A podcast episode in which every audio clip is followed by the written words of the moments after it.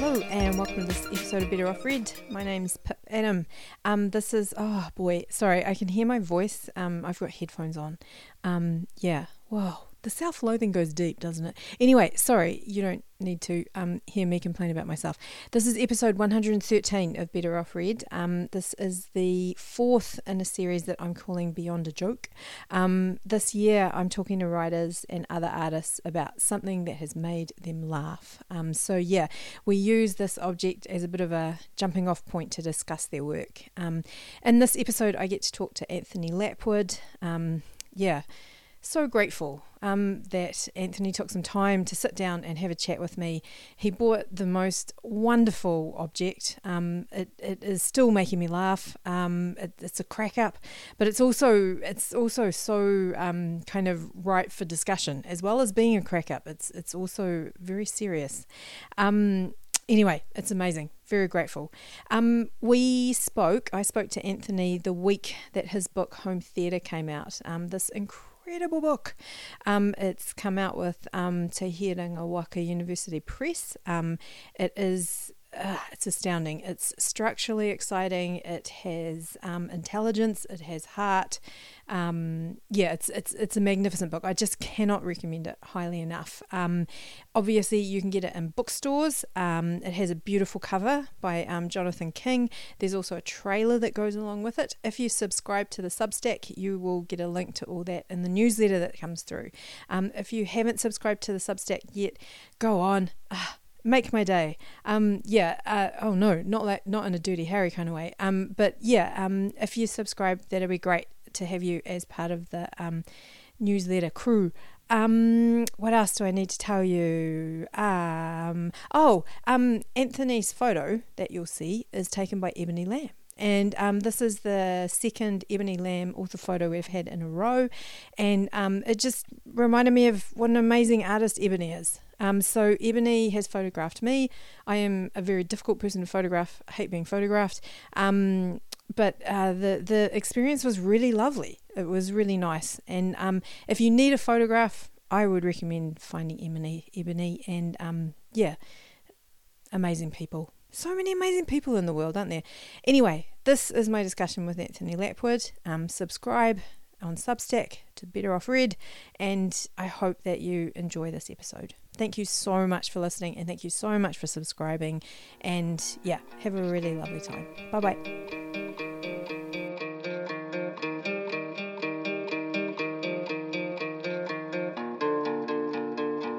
Hello.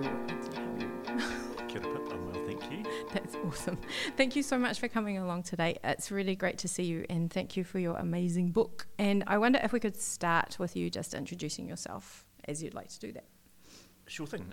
So I'm Anthony Lapwood. I'm a writer based in Te Whanganui Atara. I've been here for about 20 years, moved down for uni when I was 18. So that's over half my lifetime ago now. But I was born in Tamaki Makaurau and raised in Tauranga from about 18 months old to 18 years old.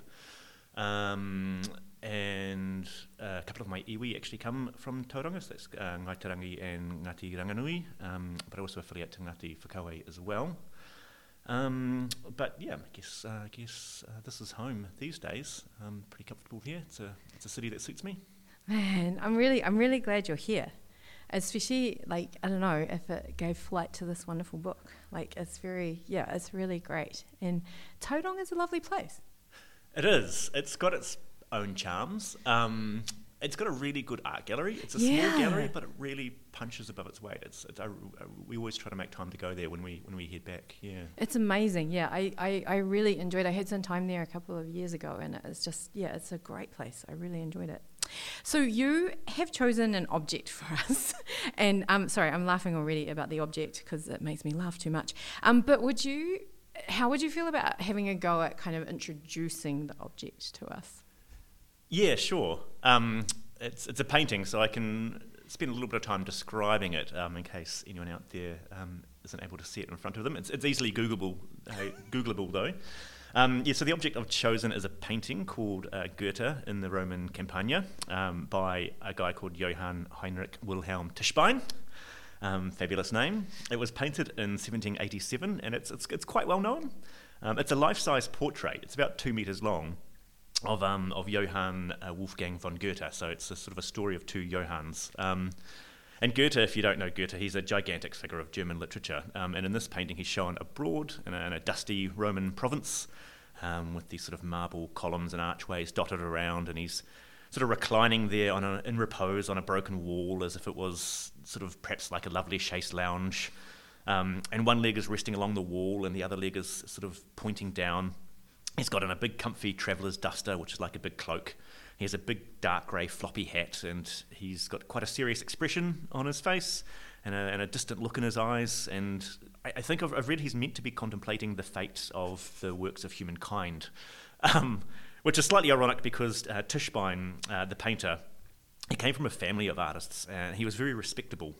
But this particular work is not exactly flawless, and quite famously he mistakenly gave Goethe two left legs. I think it's such a strange and funny thing to get wrong. Presumably there was an underdrawing and he could have sort of looked down at himself and noted that he himself had a left leg and a right leg and could sort of feed that knowledge into the painting. It's really hard to imagine how it could have happened.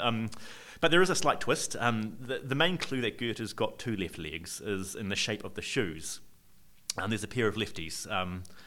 But I've seen it said that the shoes were not actually made as left and right pairs back then. They were sort of made with the same fitting, which means that this kind of famous mistake or alleged mistake isn't a mistake at all, but just is arises from our contemporary expectation of footwear. And I love that such a basic misunderstanding, could have propelled this picture into infamy. Yeah, there's so much to unpack, isn't there? Like I don't know. And I cracked up when I saw it, which surprised me. Can you remember the first time you saw this painting? I can and I can't. There was a great Masters or Grand Masters or European Masters exhibition at Tsipapa, 10 or 12 years ago. And I don't know if this painting was on display there, but I picked up a reproduction of it at that exhibition. I think there's a risk of me creating a false memory where I believe I've seen it, but I don't think I have. I got the reproduction from there. I think I bought that on the back of this funny story about Goethe having two left legs, and that kind of tickled me, so I picked it up. And I mean, this is one of the things that I thought was really interesting as this of a choice, and this is why I was so grateful for it as a choice, is that it's a visual joke, and like we are talking only in sound today. And so because of the visual joke, it made me laugh quite immediately. Like it was quite an immediate kind of laugh, and it sort of overtook me a bit in a way that I didn't. That possibly some jokes are more sort of thinkers, and I was just wondering, like, does it continue to make you laugh? Like, having lived with it, it sounds like you've lived with this painting for a while. Like, is it something that can continue to make you laugh, or yeah? Yeah, absolutely. I chuckle every time I see it. It's on our living room wall. I've got a reproduction. It's about 20 centimetres long, so it's not the full kind of 2 metre kind of glory of Goethe on the living room wall. But I do, and it's sort of behind a door, so every time I sort of look behind that door I see it and go, oh, and then I have a little chuckle. It's sort of subtle. You don't really quite know that there's two left legs to start with, I don't think necessarily. It's sort of, you can sort of sense that there's something wrong with the painting, but you have to sort of observe it for a moment to understand what's going on. And I quite like the fact that it is a reproduction and it is a reduction. Like, there's something in that. There's the commercial aspect where you couldn't sell 2 metre long Goethes to people. They wouldn't buy them, they wouldn't hang them on their wall, or not many would. I would, but I don't think many others would. But I quite like that there is this element where this grand painting has been reduced in the same way that the sort of the very serious intent of the painting has been reduced to. Like, they sort of mirror each other in that way, that kind of, that commercial and that sort of semantic, I guess, sort of aspect where it's just become a bit of a funny anecdote. So I quite like that. That's that it is just this little joke on the wall that I look at now and then. It's in that way. I think it's sort of the joke of the left leg is kind of a meme that sort of survived all other meaning in the painting. It was not written, painted as a sort of a neoclassical work, and there's all these illusions in it. You know, all the, you know, those fallen marble arches are there for a reason, and it's you know, you have to have a bit of an art history kind of background to even understand kind of what the painting's trying to depict, and it's kind of opaque in terms of what the intended meaning is. But this joke is very simple, and it's the thing that has survived most of all. I think you know, there's some criticism of the painting that it's a, you know, a very derivative work, and any kind of value it has is maybe in the kind of slightly slipshod kind of direction that the painter took, and you know, but the successful aspect is this weird joke that has sort of survived. Wikipedia is really good. The Wikipedia page for the painting is very valorous. I think it tries to really reclaim the standing of the painting and the, you know, the very rich meaning that it has and the history of it, and it has this. It alludes very briefly to the anatomical infelicity of the left leg. It doesn't even to point out the left leg; it just refers to an anatomical infelicity. It sort of tries to brush the whole sort of scandal off. So yeah, good on you, Wikipedia, for trying to sort of claim that back. But I think if anyone's actually even going to Wikipedia to look at it, it's because they've heard of this quite funny mistake in the painting itself. The anatomical infelicity. It can happen. It can happen. I think you've described this so well, the way that the seriousness and the silliness, and or the seriousness and the laugh, you know, I don't know, and it brings me to think about your book, Home Theatre, which I think it came out this week, eh? Like, yeah, Thursday. 12th of May. Yeah, which is so exciting, and it is an astounding book. I want to talk to you later about the structure of the book, but I'm just trying to give a hint of it, you know, like it is this work that almost has connective tissue kind of taken away from it. So these amazing, quite distinct stories, but stories that are held together by, you know, an apartment building and, you know, relationships. They sort of sit together in this very beautiful way. But one of the things that I think was really interesting throughout is that there are these moments that are perhaps not of silliness but are of sort of joy in amongst these quite... I don't want to misrepresent the book as, you know, solemn, but I think that it is not afraid of dealing with serious issues. And I just wonder about that balance of joy and... hardship, maybe, I don't know, like I just wonder. I'm thinking particularly there's one beautiful scene where someone, you know, in a very tricky situation kind of takes great pleasure in kind of bouncing on a couch, you know, like has this wonderful kind of bounce on a couch, and I just wonder why. Yeah, I just wonder about the choices you've made in some of those moments. It's a really great question. I think life generally is pretty tragicomic, and there are shadings of one and the other kind of all the time, and life can very quickly flip from one to the other. So I think in as much as art might reflect life at all, it you know, it can play in both those spaces at the same time. And often I think when I think about what I find to be funny, it's often comes down to sort of how information around a scenario is kind of controlled. I tend to find that the more I know about something, the less funny it gets, the more likely to be tragic it becomes. So I think, you know, when you're thinking about sort of physical comedy, it very much relies on that careful control of context and the way that information is shaped and shared. I mean, in that example that you talk about, yeah, it's a slightly sad story. I did write it as a comedy in terms of it's got a funny voice to it, and sort of the formal structure of it is structured like a comedy, where it's a situation is disrupted for a couple, and then they have to find a way to kind of restore a kind of order, and that for them is finding a new way of being in a community. So that's kind of that formal kind of resolution of a comedy. But yeah, I mean, I think, you know, any kind of joke that's part of a story has to be doing work on behalf of the story. It's like any element of story. So it's got to be there for a reason, and that reason is usually something to do with, you know, revealing character or, you know, adding something to the scene in the way of kind of highlighting the sort of the drama of it, or the tension of it, or the release of tension. You know, in this case, the guy is, you know, he's a bit of a big kid, and he's not necessarily got his eye on the ball all the time, and that sort of has led to the misfortunes that this couple have experienced in terms of losing quite a bit of money to a scam. So that kind of that childishness of him is kind of like a moment of joy for him in this new difficult situation, but it also kind of tells you something about him and, you know, how he behaves and how he interacts with the world and understands the world. And I think there's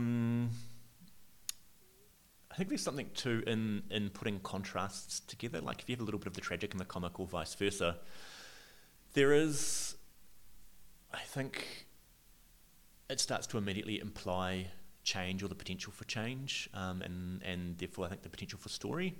So I mean, with this painting, for instance, you kind of got this very serious subject, but this little kind of joke in there, and I think the direction of that kind of change there, where it's going from something serious to something silly, kind of makes the comedy of it, you know, that much stronger, and you kind of you know, it becomes a joke because it's backgrounded by the sort of this very arch sort of seriousness. But the same could you know, you could go the other way too, when you start with something very silly that then becomes serious, and the joke in that way is sort of serving, you know, potentially something that's got more of a tragic kind of flavour as well. So I think, you know, the way that you can contrast two elements to sort of suggest a direction for a story or a flavour of a story, I think is quite interesting to me as well. So I quite like trying to mix opposites together in different ways in various stories.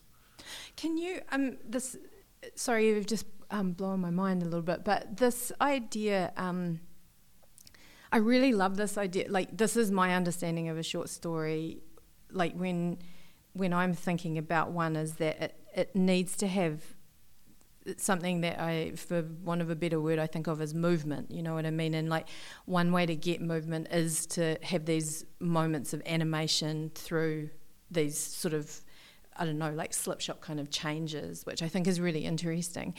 And this idea of structuring something using comedy, but do you think it's possible, this is a question that I've been dying to ask someone and you're the perfect person to ask, do you think it's possible to use the structures of a comedy but it not be funny, if you know what I mean? Like, I don't know, this is a difficult question, but maybe if you could talk a little bit about, like, did you look at the formal structure of a comedy and use it as the bones of the story, or can you talk a little bit about how that story came about? That was retrospective, actually, that aspect to it.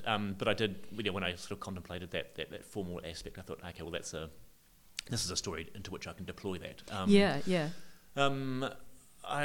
mean, the story came out of a writing exercise, and I discovered the voice of Liv, who narrates the story. She's the wife of the husband who bounces on the couch.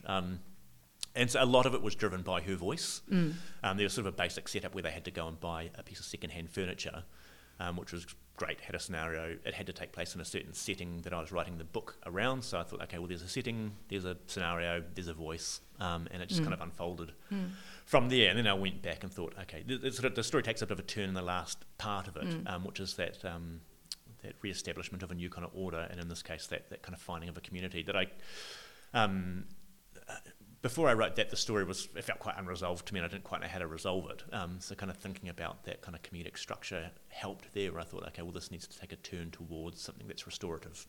And that helped to finish that story off in a way that felt satisfying.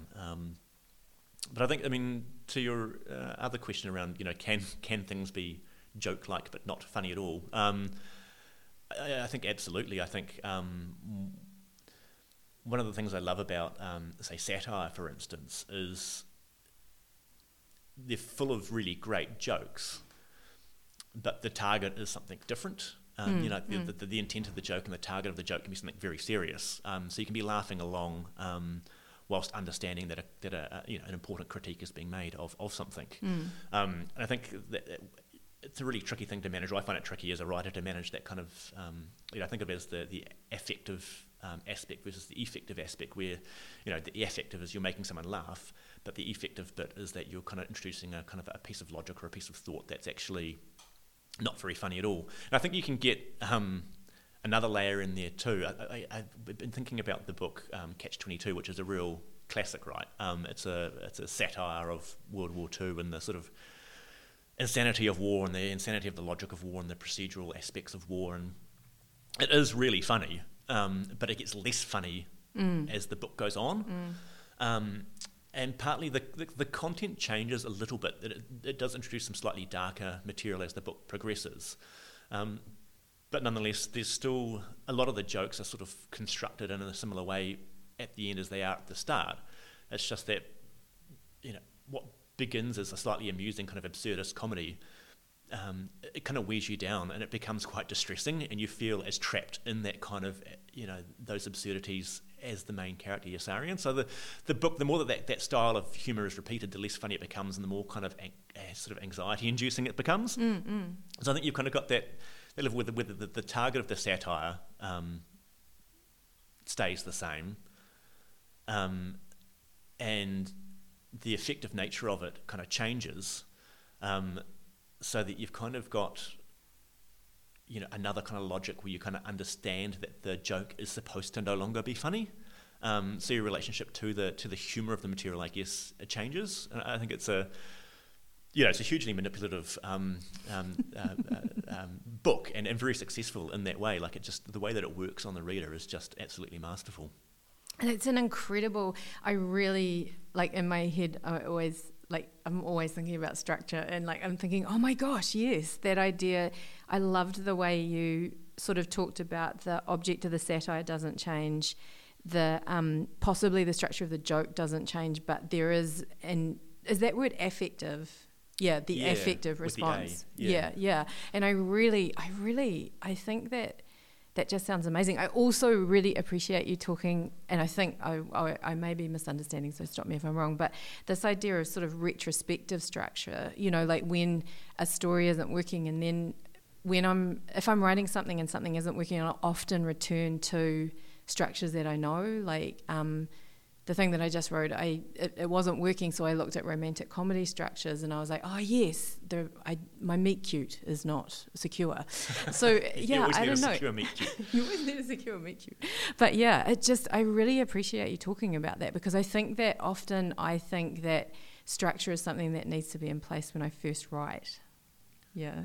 It can be helpful, I think, but I think you start wherever you need to start. Mm. You just solve whatever problems come up next, I think. Yeah. Oh, that is such a good way of thinking about it. It's one of the fun things with writing, isn't it? It's sort of, there's no one way to solve anything. Yeah. Sadly, it would be helpful if probably there was. Imagine. I think that you have answered this next question, but it's sort of, you might have something more to say about it, and if you do, that's fine, and if you don't, that's fine as well. But just this idea about maybe there can be something quite serious about humour. You know, like, I think we sort of often see it as light and frivolous, but it sounds like it's been quite useful throughout this book to say something about something, if you know what I mean.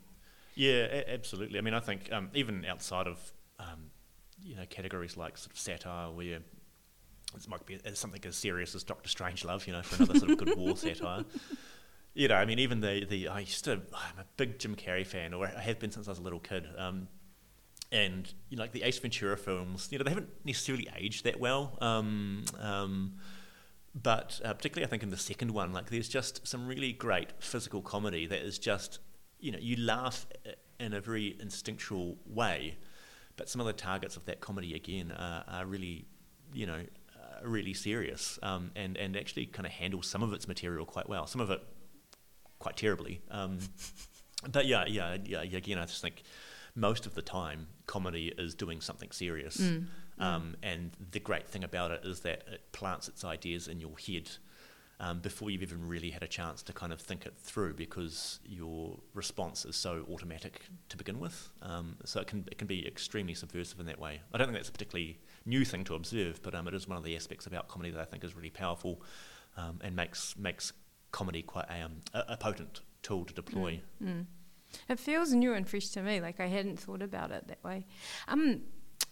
I really am gonna segue a little bit, but I'm just thinking about I think that it says it on the back of the book, so I don't think it's spoiling it. There is a time traveller in your book. Well, yeah.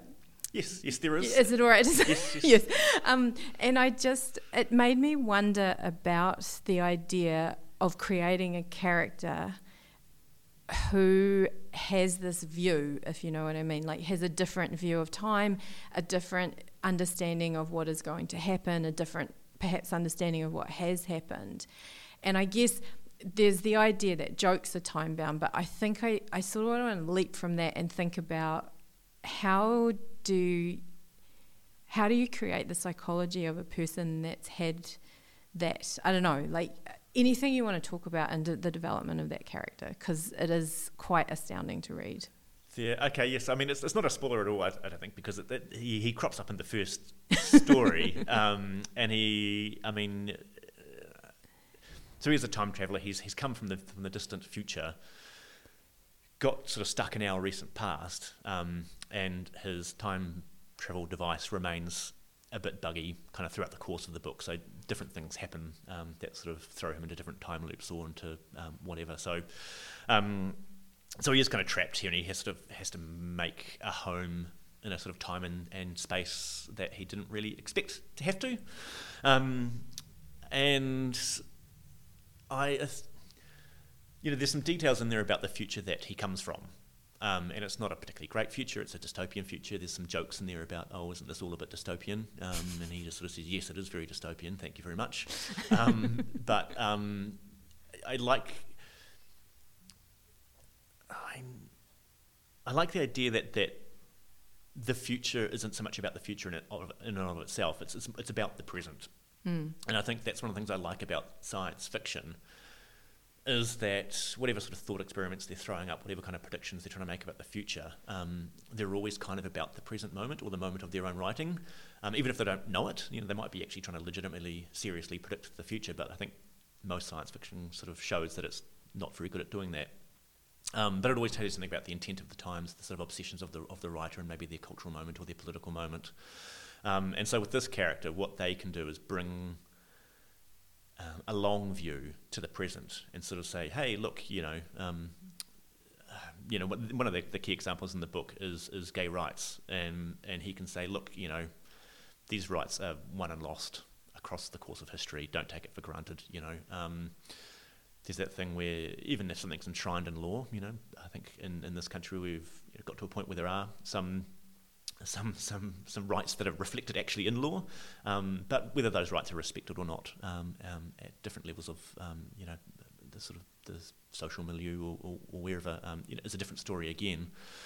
And so he takes that kind of long view and just can sort of, yeah, I guess provide a perspective that these things are you know, are never over. You know, as it is, we're still turning a long corner with gay rights, let alone trans rights and other rights for the rainbow community, which are being trampled on all the time. Yeah, so you know, so he can pose those questions for us in the now. That was a bit rambly, but I think that's the function that future perspective offers. It's a question for us in the moment. Yeah, and just to dig into that even deeper, this idea that you know, like if we bring the scientifically kind of theoretical, these elements or situations or ideas, the ways that they can add to us talking about now, I think is really interesting. And I just wonder if you've got anything, like you made a really good case for that in the last question, but I just wonder if there's anything else you want to add around that. I mean, I love science, but I'm not very good at it. So I mean, I tend to, like, in my reading and viewing habits, I tend to avoid the hard sci-fi, which is you know, like a physics PhD thesis kind of wrapped up in a thin plot or whatever it might be. That might be a bit sort of too derisive to the hard sci-fi category, so apologies. But I do prefer the more humanist sort of style of sci-fi, where it's about telling us something much more about our human relationship to the world. And I think, you know, from a genre perspective, I think the deployment of scientific concepts kind of adds a sort of veneer of legitimacy to that in some way. But it's completely non-essential, I think. I think one of the things that fiction is really good for is dramatising questions and issues. without even having to be particularly polemical or anything like that. It just, it's better at asking questions than it is at answering them, I think, and sort of adding complexity to an understanding through taking a dramatic lens to an issue. And so I think, you can do that across a number of genres, and you can do that in sci-fi, and you could tackle the same questions that you're tackling in a sci-fi story in a fantasy story. Mm-hmm. You can do the same thing with time travel as you can with dragons, for instance, or whatever that device might be to explore the issues at hand. Some genres are better at doing it, or might offer some angles that others don't. But I don't think there's anything, deeply intrinsic to one genre in terms of what genre can answer which types of questions, if that makes sense. Mm-mm. I did a course with David Vann years ago, and he always used to say how the romantic comedy is always about class. And every time I watch it, I'm like, oh yeah, Made in Manhattan is about how some people work and some people don't, and Sweet Home Alabama is about how some people in the country aren't right. Yeah, and I just think you're so right, and I think that. Yeah, I love what you say about which I've just been listening to a series of lectures about Ursula Le Guin, and someone was talking about how the science and science fiction can be psychology or sociology or anthropology. It doesn't necessarily have to be the physics, and yeah, I just think it's really interesting. I love Ursula Le Guin, she's so cool. The permission in the room that work makes is un-fucking-believable, eh? Yeah. I love her relationship to her own work too, like the way that she was always really open to revisiting her work, to critiquing her own work, to accepting critique. There are some glorious moments where she's looked at, say, Left Hand of Darkness, and the way that she used some gendered terminology there that was a bit contrary to the point she was actually trying to make. But even with works like, The Wizard of Earthsea, I think she at one point kind of expressed regret that she had written it in such a sort of masculine kind of bardic voice to begin with, and later in the some of the from about the fourth book on in that series, I think she took a different narrative approach, but also a different approach to voice too. And so yeah, it's a very brave, seems like too pat a word, but I think there's something very noble and very interesting in having that. Willingness to be quite open about your changing relationship to your own work and the things that you might have got wrong. Because it is, that is one of the scariest things I find about writing, is that it does become concrete in a way. But I think one of the things that, like you were saying, one of the things I find so inspiring about it is that concrete can be kind of, got at again, which I think is an amazing thing. Oh, totally. And I think, writing's weird because it crystallises a point of view that you form between 2 points in time, and it's a very messy experience between those 2 points in time. But you're not the same person at the end of that process as you were at the start, and the story by the time you get to the end might reflect that change in your own point of view on something. But then it's not like you're frozen in time either, like you continue on beyond the story, so that you're going to have that changing relationship. Yeah, I really love that. And I think this again is, it really reiterates that point you made earlier about how good fiction is at this, like the reading process is such a bizarre psychological thing, it really, I don't know if there's because we can never compare the insides of our minds, but like reading your book, there was this thought changing, sort of perspective changing thing that I think works like it do, where I can be humming along believing what I'm believing, and then there's something very, I don't know, I'm not trying to glorify writing above all other art form, but there is something about it, because it's a private thing, it's happening in my mind, or I'm listening, or however I'm doing it, that I think does have this ability to make me look at things in a different way. Yeah, I think it's even one of the things I like about fiction is it does issue a series of prompts or challenges that you can then, you can have those arguments in your head, and they can be messy arguments, and it gives you a permission to think about things that you might not have otherwise, or to to take a bit of an intellectual risk, and then it'll provide, I guess, a story can be a kind of framework for thought. So it'll it'll propose some questions that you can think about, but then give you some ways to kind of help step you through that process too, and to test your thinking.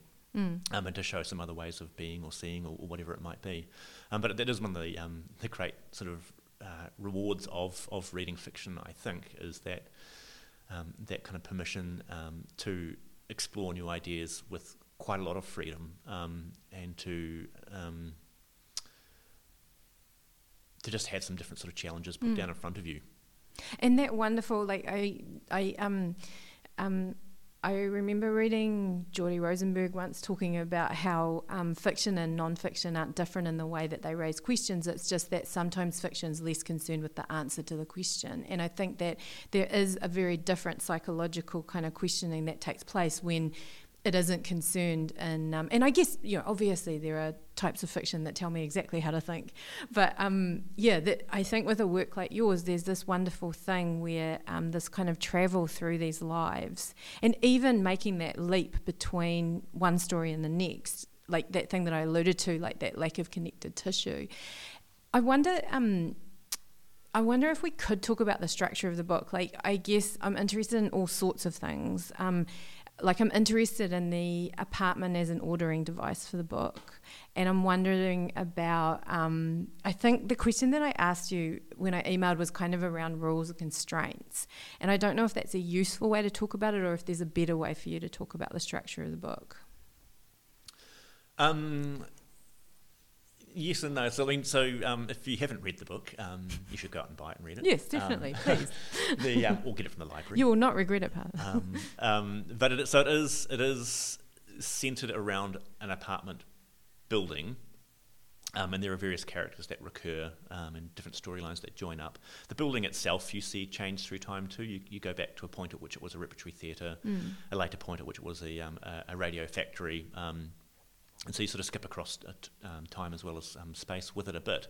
I mean, lots of the stories are sort of set outside of the apartment building too, but they connect to a character who resides there. Or so I sort of it was a really useful structuring device in terms of providing some cohesion to the collection, allowing for some relationships to sort of to be naturally formed across stories without kind of having to find some sort of extra dramatic reason why these two people might bump into each other or say hello or know each other. But I also was quite conscious that I didn't want to just lock every story into being part of that apartment building, and I wanted to take the reader into different settings, into different environments, and across different genres and that as well. I mean, for me, one of the things I like about my book, if I can like things about my own book, is that you've kind of got this apartment set up. And each story in each kind of apartment occupies a different kind of genre space, and there is something in there that to me feels quite true about life, and that, you know, apartment buildings, communities, families, they're all basically kind of, you know, patchworks of views, of genres, for want of a better word. You know, like the worldview that I occupy is not the same as the one that you occupy, but they coexist. So I think that sort of that relationship, in a literary sense, does reflect kind of what we find in the world. I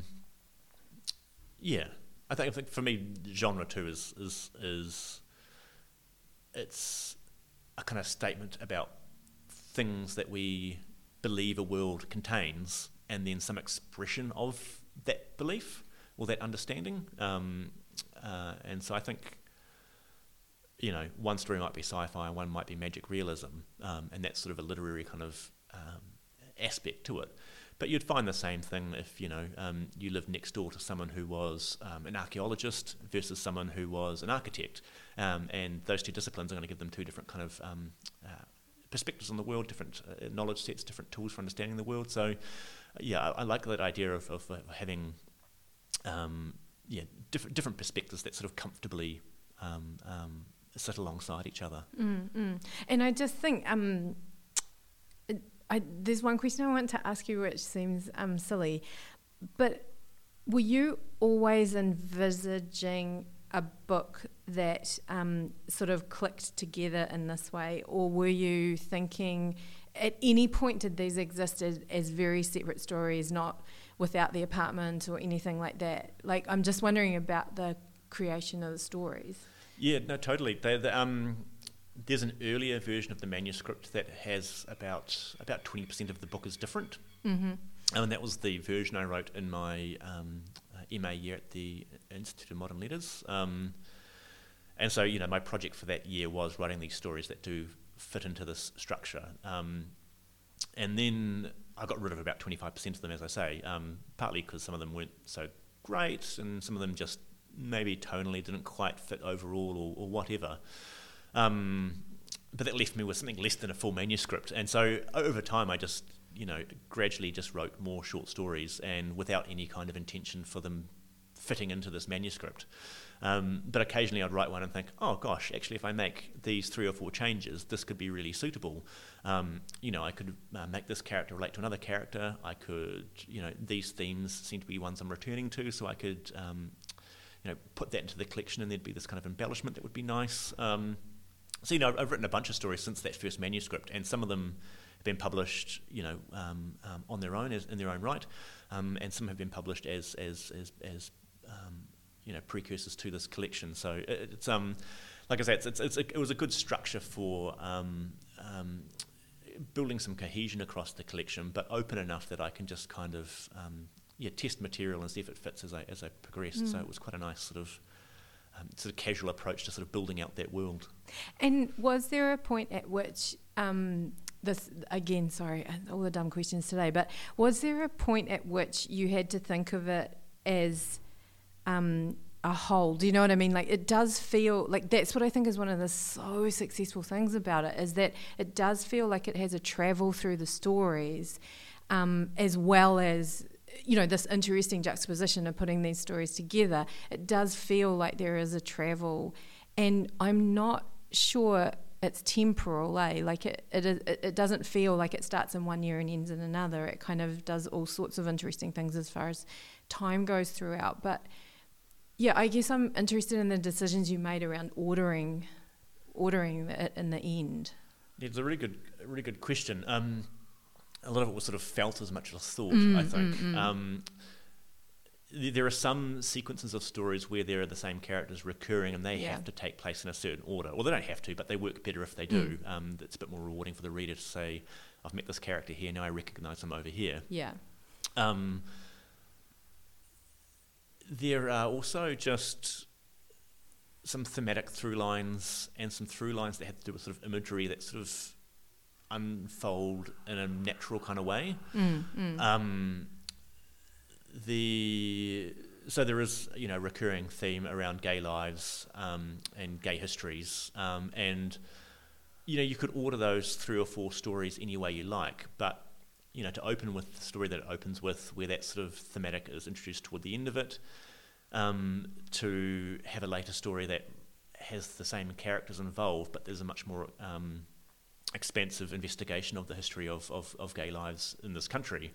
You know, that's the right way around to go for those, for some logistical reasons, but as well just in terms of sort of structuring an argument, I guess, for want of a better phrase. You know, you've got to introduce your topic and then kind of introduce your examples and then kind of come to some conclusion at the end. And that seems like a bit of a dry way to sort of explain it. But in terms of following some of those thematic through lines in the book, that is kind of the very proximate sort of logic that it follows. Same with some of the images that are introduced too, like, you know, the first story introduces images around, you know, lightning and sort of things that are coloured blue and so forth, and then they sort of just are allowed to recur through other stories. I think the first story and the last story kind of bookend each other kind of nicely in that sense too. They're both stories that have to do with electricity in one way or another, whether it's in the sky or in the brain. So there are little bits of sort of logical structure to it that are there for the reader to discover, and you know, there might be some incidental or accidental elements of that, and some of them are more deliberate, but hopefully it's one of the things that are rewarding about the book in terms of finding those connections. It's it was one of my favourite things, and I think in the same way, it kind of, this was just my experience, but it kind of exercised the same part of my brain that I get enjoyment out of reading time travel things, you know, like that idea of cause before effect, you know, all those kind of bootstrap kind of things, like the act of reading it, like the first time I read it through, I just sort of read it through, and then the second time I read it through, I was, you know, more aware of those little hooks and eyes and, you know, zips, and I just thought there's something beautiful and rewarding about sort of saying, oh yes, the lightning again, the blue again, oh, this person's name is mentioned and I know which, you know, I can, you know, I'm building this. It's just such a I think rewarding is a really good word. Like it feels like there's this building that happens in it that isn't a linear kind of building. There's, yeah, like this, I'm making emotion, like it reminded me of the Lego movie where the master builders put things together. I haven't seen it. I need to. It's a terrible thing to say.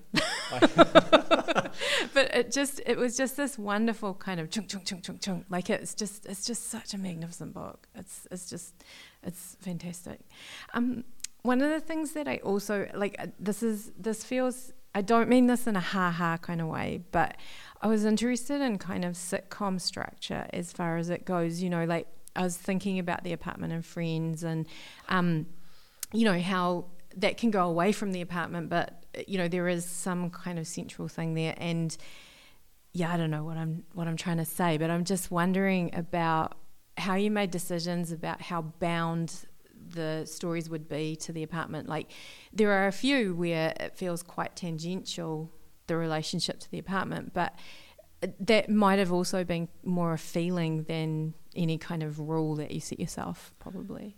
Yeah, I mean, they are like Friends is an interesting example because it's always an interesting. I mean, I used to watch it all the time as a kid. I have a slightly different relationship to it now, as I do with most things from my childhood. Bloody Ross. Ross. I'm sure there are things going on in that apartment building that if you'd put the camera in a different room for a little while, you would have seen some pretty odd, unusual things. I think Ross has probably had some weird stuff in the basement going on. I'm not sure. Did he even live there? I can't remember. But yeah, I think there's a really interesting idea around boundedness and containment that I think Charlotte Wood first introduced me to. She's a great Australian writer, but as part of the MA year, which she was a guest writer who came in and spoke to us, and about the way that containment kind of can build tension. It, you know, it limits the options that characters have in terms of what they can do. It builds pressure. It raises the stakes, basically. I mean, I think that's really true for one-off stories. If you put, two characters in a room and they can't leave, then something's got to happen. I think in a show like Friends, where it's the idea is it's repeatable, it's a sitcom, the sets are set, and so you still get the opportunity for drama there, where you've got these characters are going to bump into each other perhaps in an opportune moment and so forth. But it becomes more about sort of pattern forming and repeatability, and kind of there's something sort of comforting in that when it's a serialized program, that's different in a like I say in a one-off story where that containment might mean something quite different for the characters. I mean, one of the things I really enjoyed was being able to take people outside of that apartment building, but also to trap them in there too. I mean, there's one story in which someone is literally entrapped inside the building, but to have that kind of that freedom of movement that you don't have in a sitcom, where you can place the camera or the eye anywhere you like, and you can roam quite freely, and you get a very different perspective on what that community looks like by being able to do that. I think the perspective on community that Friends offers is extraordinarily narrow, and I think it's come under some deserved criticism for that. But that's one of the fun things with books, is that it's completely free to pick up your camera, so to speak, and place it somewhere different and somewhere new. So yeah, there's something kind of energising too about those sorts of shifts in setting, shifts in sort of tone, shifts in genre, shifts in a character you met in one story might be come off a bit differently in another story when they've seen from someone else's perspective. Yeah, which I think you can have a greater variety in style and approach in a collection like this, as long as there are those through lines that help keep the reader engaged in this work that they've already made some investment in by picking it up and reading it. I mean, partly I've done that through having storylines that connect up, having characters that recur that are rewarding to sort of meet again.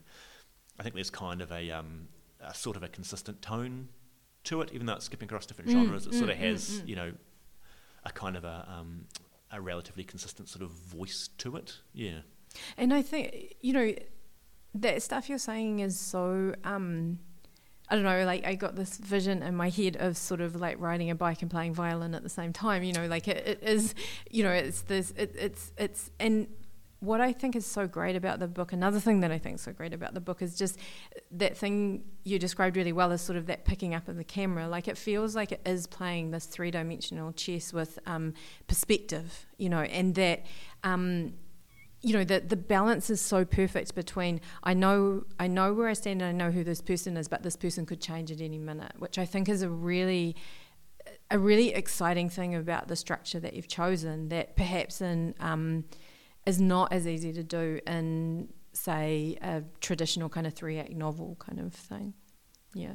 Yeah, I'm trying to write a novel at the moment. I'm finding the 3-act structure exceedingly helpful because I have no idea how to write anything longer than like 10,000 words. So yeah, I think to your earlier question about structure sometimes is a really good place to start if you just actually need something to hold on to. I totally agree. Like, I think when I first started hairdressing, I had this boss who used to say, you need to learn the rules and then you break the rules. And I've carried that with me a lot. And yeah, I'm all for, yeah, like that 3-act structure. Also very fond of that Icelandic saga structure. You know, two people want the same thing for different reasons. I just think it's really useful.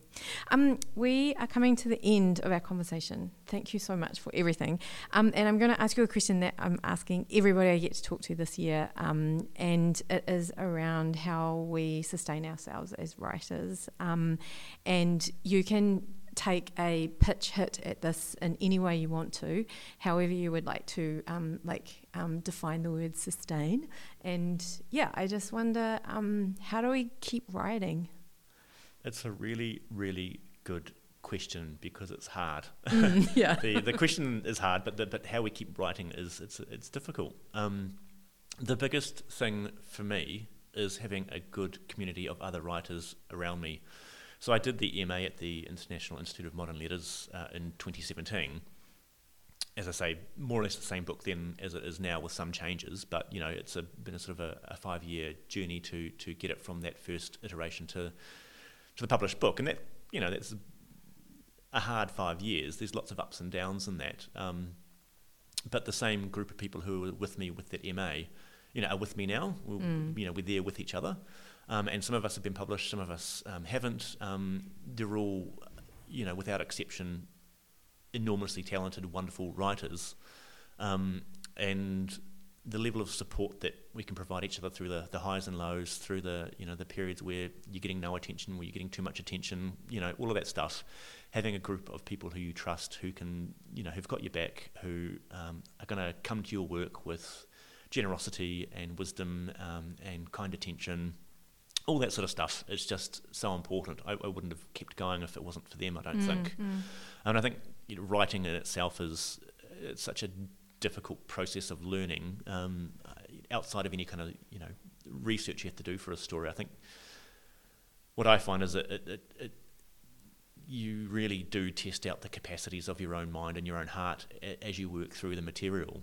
And having people who are wise and generous around you as you go through that is just extremely important, or I find it to be extremely important. So, I mean, a shout out to that group too. They're such a great bunch, and I love getting to sort of hang out with them. We still workshop once a month and that, and yeah.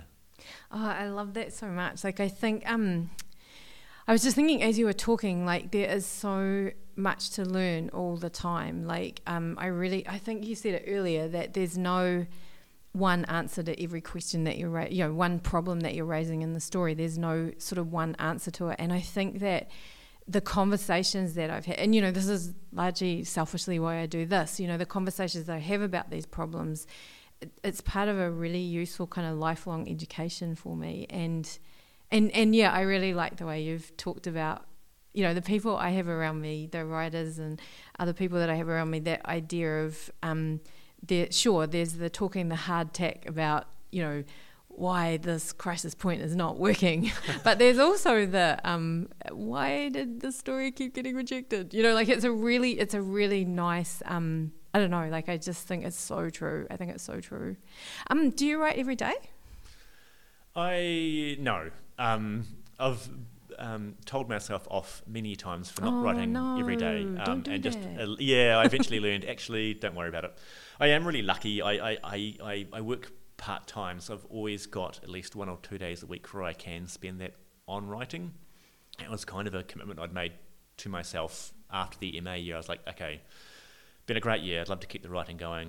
Very easy to fall back into old habits and just kind of let this slip by the way. But fortunately, I've got a very supportive partner too, and we can make things work so that I can have a day or two a week to myself to do this thing. And it's very luxurious, and it's not a situation many people can enjoy for themselves. I'm very lucky. But yeah, that's how I make it work. If I had to sort of squeeze in 15 minutes before work every day, it would never happen. I would just be an exhausted wreck. I get tired really easily, so I couldn't sustain it. And I think, I really, oh my gosh, I'm probably going to talk out of turn. He can probably contact me. But Branaman, I think, talked about getting up ahead of steam as well, which I think is really important as well. I think that sometimes I can blah, blah every day, and it's just like... Whereas if I'm unable to write for a while, I do find a sort of pressure that helps me to do that. And I just feel a little bit, I do agree that we are very lucky with the time that we get to write, but I just wish every human in the world could, have the time to do what they want to do. Absolutely. Yeah, it would be a richer place for it. Yeah, this is why we need time travel. This is what we need time for. It's one of the reasons why. One of the reasons. So many reasons. Thank you so much. It's just been fantastic talking to you. I really appreciate it. It's been a pleasure. Thank you so much. Thanks.